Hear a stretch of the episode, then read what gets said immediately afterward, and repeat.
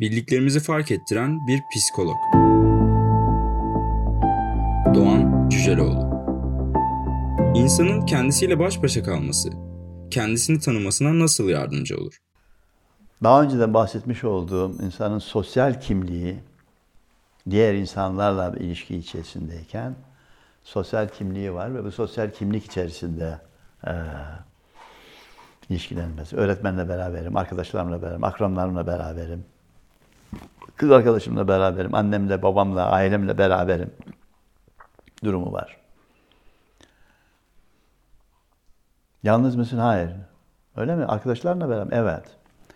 Aslında bir de e, benim daha önce sözünü etmiş olduğum kendi tanıklığını keşfetmiş insanın yalnızlığı meselesi var. O zaman kendinden yalnızlık, kendi özünden kopma meselesi var. Ee, zannederim dün mü ne bir tweet yazmıştım. Ee, ona bak okuyabiliriz yani. Ee, enteresan. Yani e, kimseyi kırmayayım. Aman aile içerisinde kimseyi kırmayayım, dikkatli olmayayım. Yavrum kimseyi kırma, kimseyi kırma. Kimseyi kırmamaya çok özen göstererek bir bakıyorsun. Kendi özünden kopmuşsun. Kim olduğunu dahi farkında değilsin. Kimseyi kırmayacak bir insan olma durumunda özünden kopmuşsun. Sağlıklı değil. Onun için en büyük yalnızlık kendinden yalnızlık. Onun yoldaşlığını bulamadığın andan itibaren sen zaten kalabalığın içerisinde yapayalnızsın aslında. Savaşçı bunun çok iyi farkında. Savaşçının savaşçılığı seni her gün diğerlerine benzetmeye çalışan bir toplumda kendin olarak kalabilme savaşını vermektir. Bu E. E. Cummings'in bir şiiri. Ve bir başladı mı o hiç bitmez. Devam eder meselesi var.